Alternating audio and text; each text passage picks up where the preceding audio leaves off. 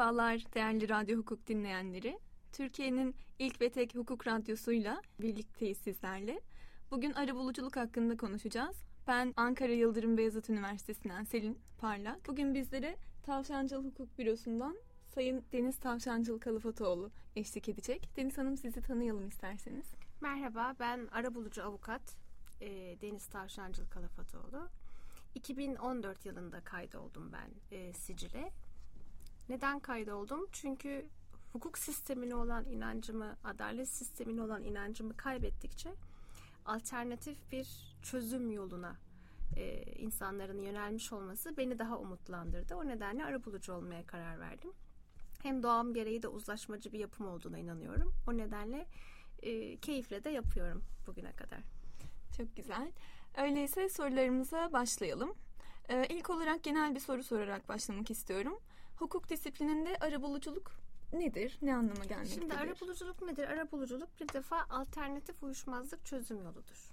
E, tarafsız ve bağımsız bir kişinin e, tarafları masada oturtup e, birbirlerini anlamalarını sağlayan, bazı teknikler uygulayarak onları müzakere etmelerini temin eden ve kendi çözümlerine ulaşmalarını sağlamaya çalışan kişidir arabulucu. Arabuluculuk da bu uyuşmazlık çözüm yoludur. Peki kimler arabulucu olarak nitelendirilebilir? Bu işin şartlarını, görevlerini anlatabilir misin? Tabii şimdi e, Türkiye'de 2012 yılında e, hem tarihçisiyle de gireyim oradan hı hı. da devam edeyim. İlk Çok arabuluculuk güzel. dünyada esasında Amerika'da başlıyor. E, ve daha sonra İngiltere'de, Fransa'da, Almanya'da, İtalya'da da arabuluculuk uygulanmaya başlıyor dava yükünü hafifletmek, o süreci kısaltmak için daha dostane bir çözüm yolu arabuluculuk. O nedenle daha çok tercih ediliyor. Biraz da kültür sorunu esasında. Ee, okullarda bile mesela arabuluculuk yapılabiliyor. Ee, sınıflarda çıkan problemlerde daha e, üst sınıflardan arabulucu öğrenciler öğrenciler aralarını yapabiliyorlar. Böyle çok e, dediğim gibi kültürel bir şey. İşte komşu komşuyla kavga etmek istemiyor. Mahkemeye taşınmak başka bir psikoloji çünkü. Onu masa başında halledebilmek herkes için daha e, kolay çözüme ulaştırıyor. İnsanlar kinlenmiyorlar, olaylar büyümüyor. O yüzden tercih ediyorlar. Hı hı. E, bu da Adalet Bakanlığı'nın görevlerinden biridir. Adaleti en hızlı şekilde temin etmek, bunu daha az masraflı uygulayabilmek. E, bu da görevler arasında olduğu için 2012 yılında kanununu çıkartarak arabuluculuk kanununu e, uygulamayı ülkemize de getiriyorlar. Hı hı. E, kimler olabilir? Kimler olabilir? Şöyle bir defa hukuk mezunu olmak gerekiyor arabulucu olmak için ve en az 5 yıllık bir meslek tecrübesi gerekiyor. Bu haldeki kişiler, gerçek kişiler e, Adalet Bakanlığı Arabuluculuk Daire Başkanlığı'nın yetkilendirdiği üniversitelerde veya e, Barolar Birliği'nin adalet komisyonlarının açabileceği e, derslere katılıyorlar. Belirli bir ders sayısı var. Hı hı. O eğitimi aldıktan, sertifikanızı aldıktan sonra yazılı sınava giriyorsunuz. Bizim zamanımızda hem yazılı sınav vardı hem Ankara'ya uygulamalı sınava gidiyorduk. Şimdi uygulamalı sınavı kaldırdılar. Sadece yazılı sınava girip en az 70 alan kişi arabuluculuk e, dairesinin sicil kaydına sicille kaydolduktan sonra yapabiliyor arabuluculuğu. Peki bu dersler bir kere alınıp bitiyor mu yoksa senelik yenileme gibi bir durum söz evet, konusu şöyle, mu? E, ilk sicile kaydolduktan iki yıl sonra her seneydi yenileme. Şimdi kanunda 2017'de değişiklikler yapıldı ve artık 3 yılda bir yenileme alınacak. E, ben hep daire başkanına e, çok yani buradan da bir kez daha teşekkür etmek istiyorum. Arabuluculuğun ülkemizde yaygınlaşması için, işleyişinin sağlanması için gönülden çaba gösteriyor ve çok büyük emekleri var. E, arabuluculuğun da kaliteli olarak yürütülebilmesi için insanların her zaman bilgili olması için, mesleki donanımlarının olması için çok büyük özen gösteriliyor. Bu eğitimler alınıyor. Aynı şeyi keşke biz avukatlık için de yapabilseydik de yani şimdi biliyorsunuz çok sayıda üniversite var. Ee, ne yazık ki. Evet. Üniversite sayısı artınca bir şekilde sınav olması gerekiyor. Kalitenin düşmemesi çok önemli. O konuda sizler de mesleğe atıldıkça göreceksiniz. Yani ben bu adamla aynı meslekten olmak istemiyorum diyeceğiniz bir sürü adamla koridorlarda birlikte yürümek zorunda kalıyorsunuz. Ee, çok e, etikleri olan bir alandır hukuk. E, avukat olmak e, benim babam da avukat. E, üstadlarla çalışma imkanım her zaman oldu. Onların olduğu bir e, Adalet Sarayı'ndaki koridorların şu ankinden çok farklı olduğunu söyleyebilirim. Geç kaldığınızda beklerler, e, çok saygılıdırlar. Kimse e, aradaki hukuki uyuşmazlığı adliye dışına taşımaz. Çünkü sonuçta bizler yani bir gün hayır şu aşamada yani bazen karşılıklı oluruz diğer meslektaşımızla. Başka dosyada da birlikte yer alabiliriz. Sonuçta hiçbir zaman biz özdeşleşemeyiz müvekkillerimizle. Bizim yapmamız gereken şey hukuki savunmalarımızdır. E bunlara kimse özen göstermiyor. Beş dakika geç kalıyorsunuz duruşmaya. Dosyayı düşürüyorlar, beklemiyorlar. Hiçbir e, karşılıklı olarak saygı yok. O nedenle ben çok şikayetçiyim. Buradan da söyleyeyim. Lütfen yeni gelenler bu kurallara özen göstersinler. Çünkü bizler mesleği meslek yapacağız. Bizlerin elinde. Yani yarın bir gün avukatım derken gurur duymak istiyorsanız yine bizler sayesinde. Ya bu meslek ne hale geldi diye konuşuyorsak yine bizlerin sayesinde. O yüzden daha özen gösterilmesi, bu mesleğin itibarına yakışır davranılmasını ben gönülden bir kez daha buradan dile getirmiş olayım. Deniz Hanım arabuluculuk eğitiminden bahsettiniz. Peki sizce arabuluculuğun ilkeleri nelerdir, ne olmalıdır? Şimdi arabuluculuk neden ben çok seviyorum? Bir defa arabulucu tarafsız, bağımsız, taraflara eşit davranmak zorunda. Ee, hiçbir tarafla ayrı bir ilişkisi olamaz veya menfaat çatışması olamaz. Onlara özen göstermek zorunda. Ee, taraflar bu süreci istedikleri zaman başlayabilirler. istedikleri sürece devam ederler ve istedikleri zaman da sonlandırabilirler. Gayet herkes özgür. Orada paylaşılan her şey gizli kalmak zorunda. Belgelerin 5 yıl boyunca saklanma mecburiyeti var. E, bu gizliliği ifşa eden olursa e, 6 aya kadar hapis cezası var. O yüzden çok önemli gizlilik ilkesi. E, dediğim gibi tarafların e, masada oturup birbirlerini anlamaları da çok önemli. İşte özel e, müzakere teknikleri uygulanarak arabulucunun tarafları masada tutması gerekiyor. Bizde hakim değil e, arabulucu. O karar vermiyor. Sadece süreci yönetiyor. Fakat bu en son 2017, 2017 tarihindeki değişiklikle eğer tarafların artık masadan kesinlikle anlaşamayarak kalkacaklarına inanıyor, inanılıyorsa ara bulucunun bakın bir de şöyle bir şey düşünmez misiniz şeklinde bir teklif getirmesi mümkün oldu. Ki bence doğrusu da buydu çünkü Türk insanı önünüze oturduğunda sizin bir defa avukat olduğunuzu bildiği için arabulucu avukat ağzınızın içine bakıyor. Yani acaba ne çıkacak diye. Şimdi arabulucunun o süreç boyunca hukuki görüş bildirmesi kesinlikle yasak. Şimdi asıl asiller orada hazır. Avukatları da var yanlarında veya yok bazen olmuyor. Ve bir tarafın diğer tarafı açıkça kandırdığını görüyorsunuz. Onu bile açıkça şey diyemiyorsunuz. O seni kandırıyor. Çünkü o seni kandırıyor dediğin an zaten tarafsızlığını kaybetmiş oluyorsun. O nedenle şunu diyorsunuz. Şimdilik bu e, arabuluculuk sürecini bugünkü toplantıyı sonlandıralım. Bence siz de dilerseniz bir avukatla görüşün, avukatınızla görüşün. Bir sonraki toplantıda tekrar bu kaldığımız yerden devam edelim gibi e, tarafsızlığınızı bozmadan e, bu işi yürütmeniz gerekiyor. Dediğim gibi onu bile söyleyemediğiniz için görüş bildiremiyorsunuz. E, tabii burada tabii önemli olan ne? Arabuluculukta hatalı hatasız doğru yanlış yok. E, zaten e, tarafsızlık oradan kaynaklanıyor. Ön yargı yok. Biz haklı haksız aramıyoruz. Burada hak meselesi yok. Yani en bariz arabuluculukla avukatlığın farkı ne deseniz arabuluculuk avukatlık hak bazlıdır. Arabuluculuk menfaat bazlıdır. O nedenle haklı haksız aramadığımız sadece tarafların menfaatlerini tatmine yönelik çözüm aradığımız bir yöntem arabuluculuk. O nedenle bu ilkeleri çok kıymetli buluyorum ben. Hı hı.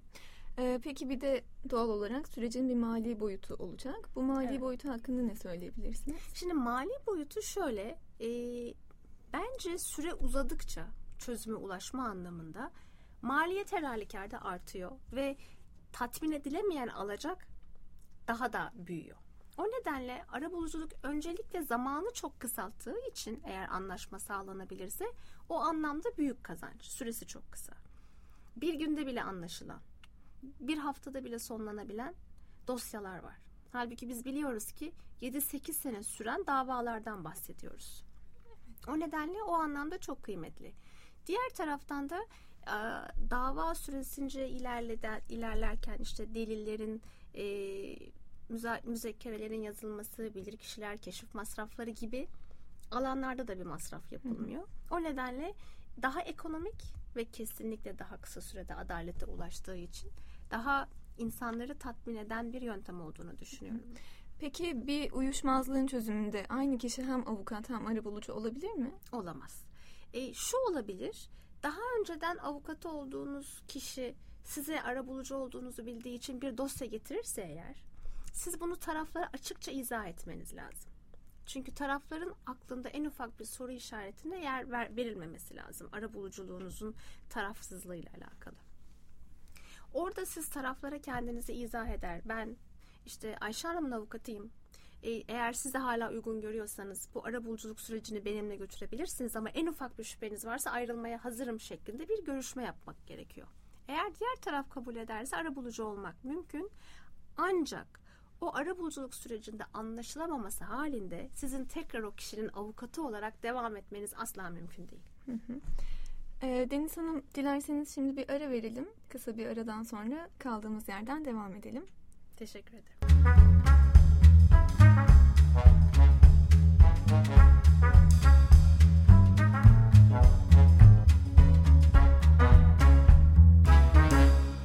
Değerli dinleyenler kaldığımız yerden devam ediyoruz. Ee, şimdi şunu sormak istiyorum Deniz Hanım size. 1 Ocak 2018 itibariyle işçi ve işveren arasında yaşanan uyuşmazlıklarda dava yoluna gidilmeden önce arabulucuya başvurulmasını zorunlu hale getiren yasa hükmü iş kanununda yer aldı diye biliyoruz. Evet. Peki yasa sonrasında hangi konular zorunlu arabuluculuğun, hangileri doğrudan dava açabilmenin koşulları oldu? Bireysel veya toplumsal iş sözleşmelerinden kaynaklı alacak davaları, işte kıdem tazminatları, ihbar tazminatları, e, yıllık izinler, mes fazla mesailer gibi alacaklar e, ve işe iade davaları öncelikle arabuluculuğa başvuruluyor. Arkasından anlaşılamaması halinde, masaların anlaşmayla kalkılamaması halinde de dava açılması gerekiyor. Ancak e, sakat şey iş kazaları ve sağlıktan kaynaklanan e, tazminat davaları, maddi manevi tazminat davaları, e, hizmet tespiti, ücret tespiti gibi hususlarda veya sigorta primleri, vergiden kaynaklı hususlarda arabuluculuk e, uygulama alanı bulamıyor. Hı hı. Peki 1 Ocak 2018 tarihinden önceki davalara karşı bir uygulama var mı arabuluculukla hayır, ilgili yoksa? Hayır yok. Onlar kaldığı yerden aynı şekilde Hı-hı. devam ediyor. Davası açılmışlar. Davaları yürüyor. 1 Ocak'tan itibaren dava açmak isteyenler bu tarihten sonrası için arabulucuya başvurmak zorundalar. E, eğer dava açarlarsa ne oluyor? reddoluyor. Usulden reddoluyor. Hı hı. Reddolduktan sonra bir haftalık süre içerisinde de yeniden dava açılması gerekiyor. En önemli hususlardan bir tanesi arabuluculuk anlaşma süreci devam ettiği müddetçe e, hak düşürücü süreler zaman aşımı uygulanmıyor. Onlar da duruyor. O nedenle kimsenin herhangi bir hak kaybı yaşanmıyor. Bu önemli bir detay bence. Kimse hakkını kaybetmemiş oluyor. Arabuluculuğa ne zaman başvurabiliriz? Arabuluculuğa bu zorunluluktan önce gene genele döneyim ben. Ee, her aşamada başvurabiliyoruz. Dilersek hiçbir dava yoluna gitmeden de arabulucuya başvurabiliriz. Veya dava açılmış olur. Dava açıldıktan sonra bir arabuluculukla anlaşma ortamı sağlanabilir. O aşamada da e, bu iş süreci yürütebiliriz. Her iki süreçte de dediğim gibi hak düşürücü süreler zaman aşımı duruyor. O nedenle hak açısından bir zarar gelmediği gibi çözümsüzlüğü de çözüme çevirmek Hı-hı. mümkün oluyor. Peki az önce mali boyutundan bahsetmişken şunu da sormak istiyorum. Ee, bu arabuluculuk masraflarının karşılanamaması halinde bu masraf e, kimlere yüklenebiliyor ya da kimlerden? Şimdi şöyle normalde e, aksi kararlaştırılmadıkça arabuluculuğun saatlik ücretleri var. E, şeyin açıkladığı yani saati 140 lira ve daha sonra saat başı olarak artarak gidiyor. Hı hı. Bunu taraflar eşit olarak karşılıyorlar. Ama bunlardan e, bir tarafında üstlenmesi mümkün. Üstlenmiyorsa bir taraf ve diğer tarafında ödeme gücü yoksa ara bulucunun bulunduğu yerde yetki alanındaki sulh hakimliğinden adli yardım talep etmek mümkün. Hı hı. Peki biraz da yurt dışından bahsedelim isterseniz. Evet. Yurt dışında arabuluculuk eğitimi almış bir kimse Türkiye'de arabuluculuk yapabilir mi? Ee, başkanım dediğim gibi çok sağ olsun gerçekten çok sıkı kuralları var bu konuda ve mesleğin kaliteli ve düzgün yürütülmesi konusunda prensipler doğrultusunda o kişinin de burada yeniden e, eğitimi belki sayılmaz ama yani e, almış olduğu eğitim kabul edilir belki ama burada da yine sınava girip burada sicile kaydolması gerekiyor. Hı hı. O nedenle önemli.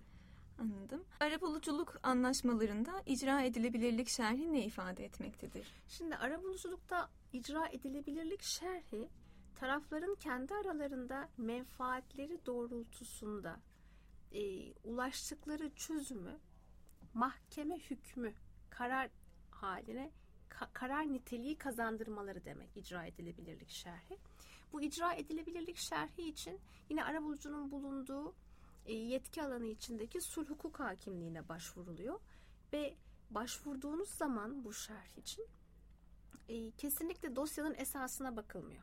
Bakıldığı tek alan ara buluculuğa giren bir alanda mı bu karar verilmiş, anlaşma düzenlenmiş yoksa kamusal hukukun hakim olduğu, muhakkak hakim kararının bulunması gerektiği bir alanda mı bir arabuluculuk kararı e, sunulmuş dosyaya o bakılıyor. Eğer o anlamda eğer kamusal bir engele e, denk gelmiyorsa icra edilebilirlik şerhi dosya üzerinden çekişmesiz olarak verilebilen bir karar. Mahkeme hükmü niteliği kazandırılıyor, güçleniyor ve onu daha sonra nerede uygulamak isterseniz maktudur e, o nedenle o da büyük bir imkandır. E, üzerin içinde geçen herhangi bir yüksek bedelden değil. Çünkü genellikle biliyorsunuz kıymetli evraklarda en yüksek bedel ne kadarsa mesela e, onun üzerinden harçlandırma yapılır, nisbidir. Arabuluculukla e, ortaya çıkarılan anlaşma metni ne olursa olsun maktu harçlarla e, şey yapar, e, e, uygulamak mümkün olur. Hı hı. Deniz Hanım başta konuştuk ama ben bu konuyu tekrar dile getirmek istiyorum. Ara bulucuya başvurmak sizce taraflar açısından en fazla neyi sağlar? En fazla taraflar açısından e, nasıl bir yükten kurtarır tarafları?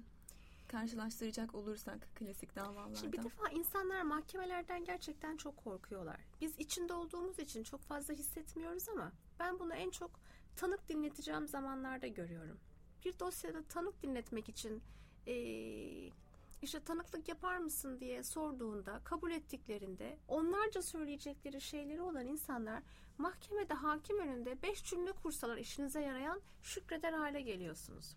Bu çok büyük bir heyecan ortamı. Strese giriyorlar. Hayatı boyunca adliyeye gelmemiş insanlar var. Geldiklerinde gerçekten korkuyorlar. O anlamda bir yükü var insanların üzerinde psikolojik anlamda. Yıllarca sürüyor. Gerçekten çok yıpratıcı olduğunu düşünüyorum ben. E, yıllarca sürdüğü için insanların içindeki öfke de hiç sonlanıp bitemiyor ki halledip bitirip geriye bırakamıyorsunuz. Sürekli onunla yıllar boyu yani bir alacağınız var vermediği için öfkeleniyorsunuz. 8 sene olmuş hala alamıyorsunuz. Zaten 3-4 sene 3 sene davası sürse, 3 sene işte bir sene istinafta kalsa, geri gelse, etse gene ne olursa olsun yıllarca e, bir sonuca ulaşmak için bunca çabayı sarf etmek yerine bir haftada belki istediğiniz rakamın daha azını birden bitirip geride bırakmak hem sizin psikolojiniz açısından hem dediğim gibi yıpranmışlık olmuyor. E, adalet duygusu tatmin oluyor ki bence en önemlisi odur. İnsanların adalet duygusunun tatmin edilmemesi toplumsal huzurun da e, huzursuzluğun da bir sebebi. İnsanlar menfaatleri tatmin edildikçe, e, taleplerinin karşılandığını gördükçe toplumsal anlamda da daha huzurlu yaşayacakları için toplumsal barışa da çok büyük hizmeti olduğunu düşünüyorum ben arabuluculuğu. Deniz Hanım bize arabuluculuk süreci hakkında bilgi verebilir misiniz? Nasıl başvurulur? Kişiler arabuluculuğa başvurmaya karar verdiği an süreç işleyiş nasıldır? E, şimdi şöyle genelde bir ikiye ayırmak gerekiyor. E, ihtiyari arabuluculuk ve zorunlu arabuluculuk şu anda iş hukuku ile ilgili olarak. Ama her halükarda da öncelikle Adalet Bakanlığı'nın e, Arabuluculuk Daire Başkanlığı'nda açılan sicil kaydını kayıt olmanız, kayıtlı olmanız gerekiyor arabulucu olarak. Az önce bahsettiğim gibi sınavı kazandıktan sonra e, kendinizi kaydettirip her yıl e, bir başvuru e, aidatını ve daha sonra da yıllık aidatı ödemeniz gerekiyor. Kayıt, kayıt aidatı ve e, yıllık aidatı. E, bunun akabinde e, sicile kayıtlı olan arabuluculardan herhangi birine taraflar başvurabiliyorlar. E, taraflar başvurduktan sonra diğer tarafa arabulucu davet gönderiyor. Davetin üzerine arabulucu e, diğer tarafta geldiğinde görüşme başlıyor. İlk oturum çok önemli. İşte o ilk oturumda taraflara arabuluculuğun ne olduğu, haklarının ne olduğu, e, tara, arabulucunun işte orada hakem olmadığı, hakim olmadığı, sadece kendi aralarındaki süreci yönetmek konusunda orada yetkili olduğu, kendilerinin esasında çözümlerini bulacaklarını ve diledikleri zaman da e, buradan kalkıp gidebilecekleri, bununla bağlı olmadıkları anlatılması gerekiyor. Görüşmeler yapılıyor. E, Birebir görüşmeler de yapılabilir. Aynı masada taraflarla birlikte de görüşme yapılabilir. Bazı hususlarda insanların kitlendiğini gördüğünüz noktalarda birebir görüşme yapmak insanları daha rahatlatıyor. Onun karşısında konuşamadığı için e, o esnada sizinle birebir konuştuktan sonra e, orada tekrar paylaşması daha kolay oluyor kendini ifade etmesi.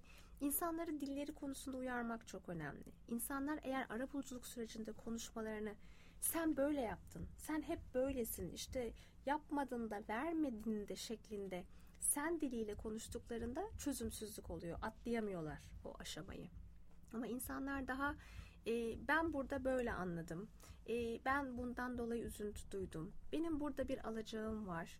E, bundan kaynaklı olduğunu düşünüyorum gibi dillerini daha yumuşatarak suçlamadan konuştuklarında tarafların da birbirlerini dinlemeleri mümkün oluyor.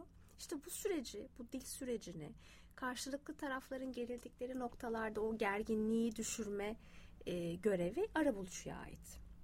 Gerektiğinde o anki oturumu sonlandırmak, işte dışarıya çıkıp işte bir kahve için işte bir e, mola verin, bir hava alın deyip o günlük ara vermek ya da o gün tamamen bitirip birkaç gün sonra yeniden randevu vermek. O süreci işte sağlıklı götürülmesi için etkenlerden oluyor. Onda işte arabulucunun sakin olması, tecrübeli olması, olaya hakim olması gerçekten önemli detaylardan. Daha sonra anlaşmaya varabiliyorlarsa eğer ondan sonra bir tutanak tutuluyor. Hem sonlandırma tutanağı tutuluyor hem de bir anlaşma tutanağı tutuluyor. O anlaşma tutanağını da dedi az önce gene izah ettiğim üzere icra edilebilirlik şerhi aldığında mahkeme hükmü kazanmış oluyor.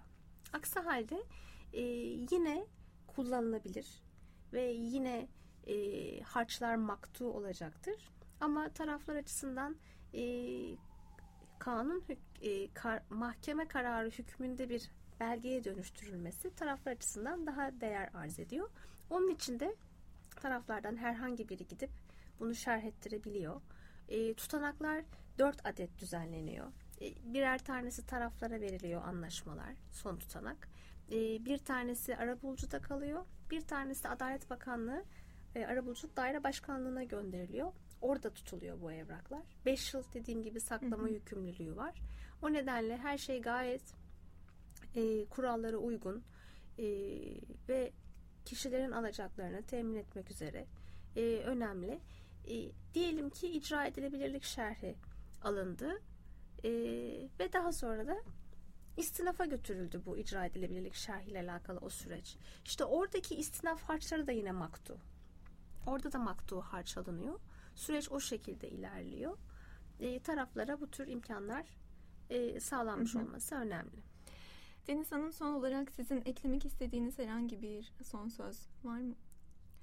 E, ben e, işte, arabulucu avukat olarak e, şunu söylemek istiyorum. Hangi mesleği yapıyorsak yapalım, arabuluculuk olsun, avukatlık olsun, mesleklerin etiklerine uygun davranmamız gerektiğini düşünüyorum. E, bizler kamu hizmeti veriyoruz. Kamu hizmeti verirken sorumluluklarımız var. Tarafları kandıramayız, kandırmamalıyız.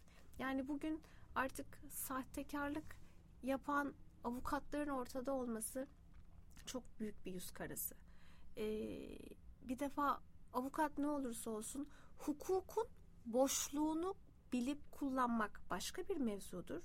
Ama sahtekarlık yapmak, e, bile bile e, olanı farklı göstermek, yalan söylemek farklı bir mevzudur. O anlamda bu detayları, bu ayrımları iyi bilip ahlaklı olmak çok önemli. Ara buluculukta da olsun, avukatlıkta da olsun ahlaklı olmak lazım. Mesleğe karşı saygılı olmak lazım ve mesleğin gerektirdiği etik kurallara da uygun davranmak lazım. Ben bu anlamda yeni gelen öğrencilerin e, bu hususa dikkat etmelerinin önemli olduğunu düşünüyorum. Dediğim gibi bizler mesleğimizin kaliteli veya kalitesiz olmasını bizler temin edeceğiz. Bizlerin elinde bu. Onun dışında dediğim gibi ara buluculuk kesinlikle alternatif uyuşmazlık çözüm yolu olarak e, hem ulaşımı kolay hem de dostane olması açısından da e, diğer e, işte tahkim gibi e, o da gene aynı şekilde biliyorsunuz alternatif uyuşmazlık çözüm yolu. Onun yanında daha kolay olduğu için ben e, çok fazla sonuca ulaşılabileceğini düşünüyorum. E, şu şeylerin vermek isterim rakamları. Şu anda sicile kayıtlı 7471 tane ara bulucu var. 2012'de yürürlüğe giren yasadan sonra. E, Ocak ayında biliyorsunuz bu zorunluluk geldi. Bu alanlarda açılan dava sayısı geçen sene bu zamanda 88 binken bu sene açılan dava sayısı 11.359.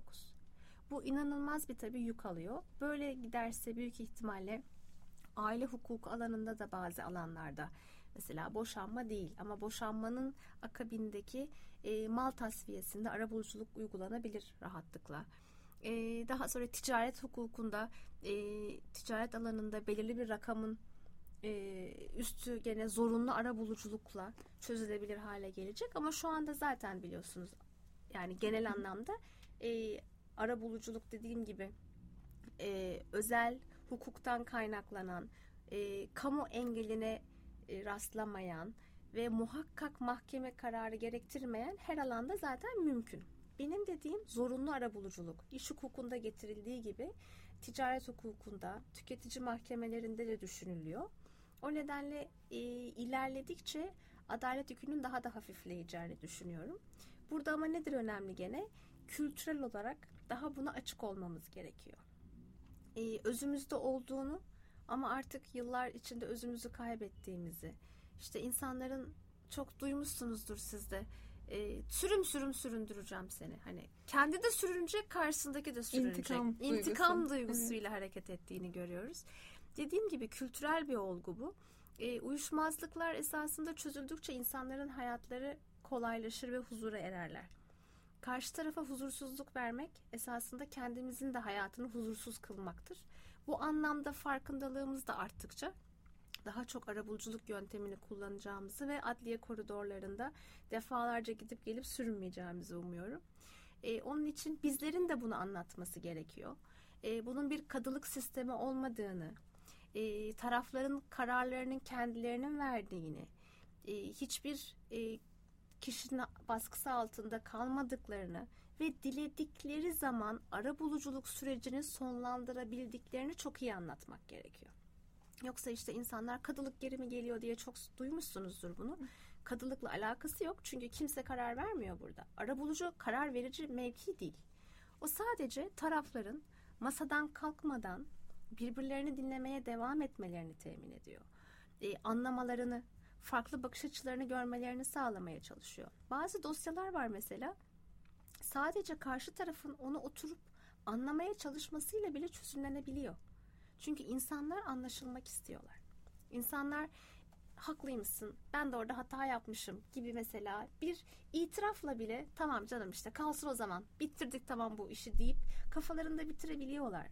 E, hak arama çünkü çok insanın işte hak arama öfkeyle de kaynaklı. Hani öfke de biniyor hakkını ara, alamadıkça anlaşılmadığını düşünmekte öfkelendiriyor. Bu uzlaşmacı tavır bütün bu psikolojik süreçleri temizlediği için sonuca ulaşmak daha kolay.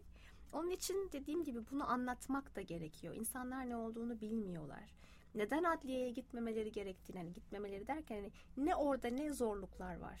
Arabuluculuğa gidersem hayatımda ne kolaylaşır? Bizlerin hukukçuların, arabulucuların bunu onlarla paylaşması ve anlatması gerekiyor. Böylelikle daha barışçıl, daha huzurlu bir toplumda yaşayacağımızı umuyorum. Sayın Deniz Hanım'a çok çok teşekkür ediyoruz verdiği değerli bilgilerden dolayı. Sayın dinleyenlerimiz programımızın burada sonuna gelmiş bulunuyoruz. Hepinize iyi günler dilerim. Radyo hukukta alanında uzman 7 avukatla gerçekleştirilen Avukat Olmak program kuşağında bu hafta arabuluculuk üzerine konuştuk. Bir başka yayında görüşmek üzere. Adaletle kalın.